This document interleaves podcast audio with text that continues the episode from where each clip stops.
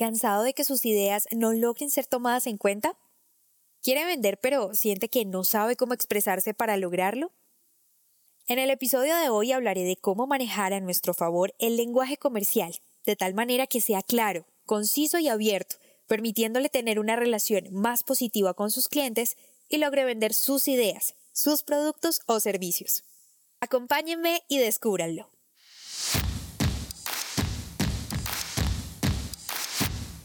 Bienvenidos al podcast En Prosa, un espacio donde analizaremos cómo mejorar tus habilidades comunicativas. En este podcast, En Prosa, te ayudamos a que no seas más el tímido del grupo, que te conviertas en todo un líder y no se te dificulte expresar tus pensamientos en el momento y la manera adecuada. Hemos seleccionado los mejores temas Tendremos entrevistas con personas que tienen experiencia en ello, donde analizaremos de manera muy sencilla, desmenuzaremos la información para que lo aprendas y practiques en cualquier área de tu vida. Soy Diana Checa, bienvenidos. ¡Hey! Un nuevo martes. Eso significa martes en prosa. Y también de un nuevo tema, las ventas, muy solicitado por ustedes y justamente quería contarles que hace algunos días me llamaron a ofrecer una membresía premium de una plataforma de cursos. Y quien realizaba la llamada jamás me dejó hablar. Y al final yo no accedí a comprar el servicio. Esta situación me sirvió muchísimo para reflexionar sobre la comunicación a la hora de vender. Como bien saben, vender es una actividad que realizamos a diario. Daniel Pink, en su libro Vender es humano, dice que la gran mayoría de los profesionales pasamos al menos un 40% del tiempo vendiendo, pero no de la forma literal a la que se refiere la palabra, que es el intercambio de un producto o servicio a cambio de dinero, sino desde la perspectiva de influir sobre los demás, de tal modo que podemos decir que pasamos gran parte del tiempo intentando que las personas asimilen nuestras ideas, las acepten y o adopten razón por la cual me atrevo a decir que el éxito de cualquier vendedor es directamente proporcional a su capacidad de comunicar. Y por eso les pido que se queden hasta el final, porque les enseñaré elementos muy valiosos para vender con sus palabras. Así que comencemos. Número 1. Convicción. El primer paso para cualquier cosa que quiera lograr es creer en eso que desea. Suena lógico, pero no lo es tanto en realidad.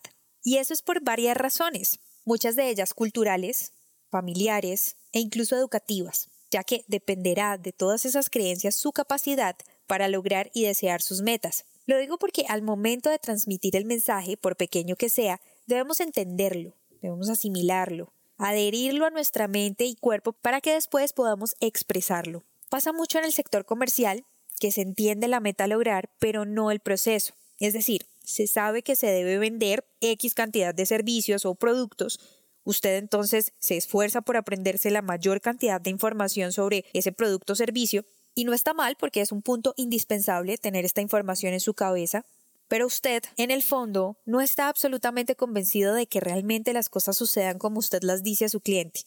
Así que siempre, siempre, siempre recuerde que para hablar con seguridad debe usted creer en lo que dice. Si no, ¿quién más lo va a hacer? Ahora, si usted es un vendedor profesional y va a vender carros, lo más natural del mundo es que entienda y conozca el funcionamiento de cada uno de los vehículos. Un ejemplo sencillo. No es lo mismo manejar una camioneta que un auto deportivo. Y si usted busca que la gente entienda esa diferencia, el primero que debe vivir esa experiencia es usted.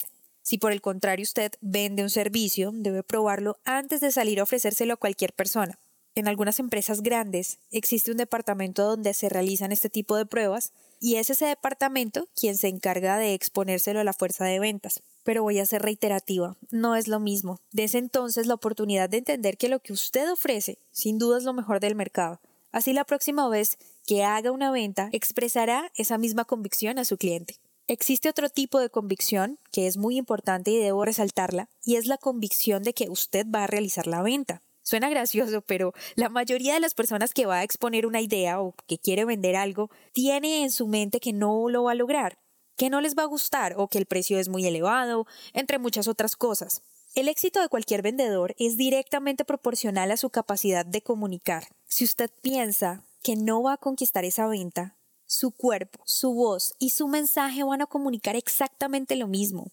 Siempre recuerdo un caso muy particular en el que fui a una tienda a comprar ropa, estaba preguntando por una blusa específica y el vendedor me dijo que tenía mi talla, me trajo la prenda y cuando me la iba a medir me dijo que tenían un 10% de descuento, que me podían dar ese 10% sobre el valor original de la prenda. Yo no dije nada, simplemente me la medí, pero al salir estaba viéndome en el espejo y se acercó el mismo vendedor y me dijo, mira, hasta un 20% de descuento te puedo dar por esa blusa. Y yo nunca le pedí un descuento, solo estaba midiéndome la ropa. Sin embargo, creo que para él era indispensable hacer notorio el descuento porque de lo contrario no iba a realizar la venta. Así que esta historia es para que usted cambie su mentalidad y la disponga a comunicar y a vender, se enfoque en lo que va a lograr y así pueda transmitirlo. Sin eso, cualquier palabra que diga no será tomada en cuenta.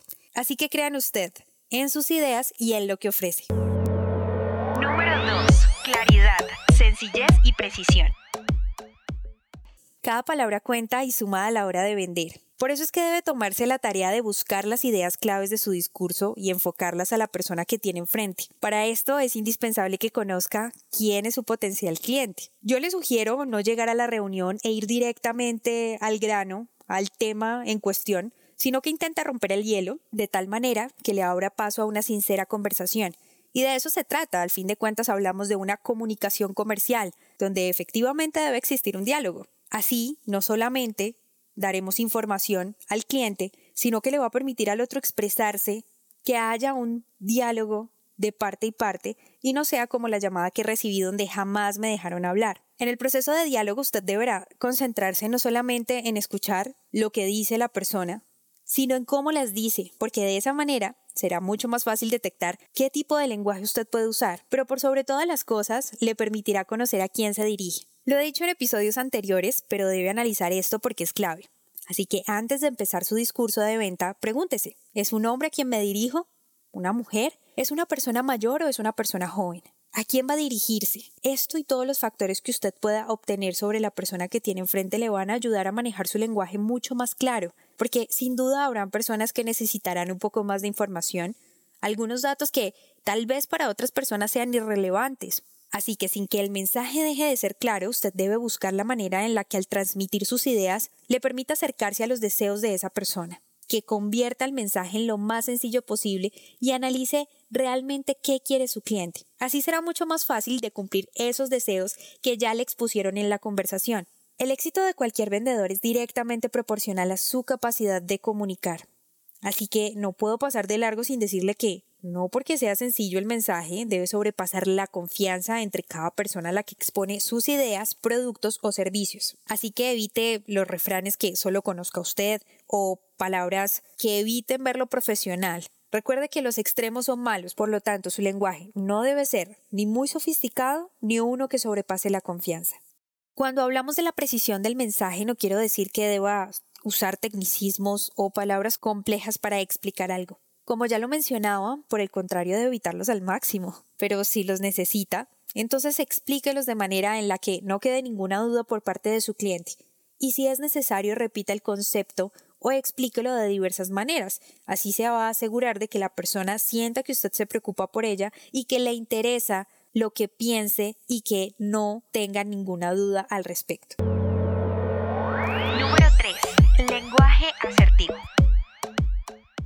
El cliente siempre tiene la razón. Y le pregunto, ¿la tiene? Bueno, somos humanos y no estamos exentos a equivocarnos. Sé que la frase hace referencia a que no debemos contradecir a nuestro cliente, pero en ocasiones debemos hacerle saber que algunas de las cosas que dice no son como las está expresando. Esto significa que vamos a usar la tan famosa comunicación asertiva para hacerlo, porque si queremos ser un profesional de las ventas, debemos hacerle saber a nuestro cliente que sus opiniones son tan valiosas como las nuestras.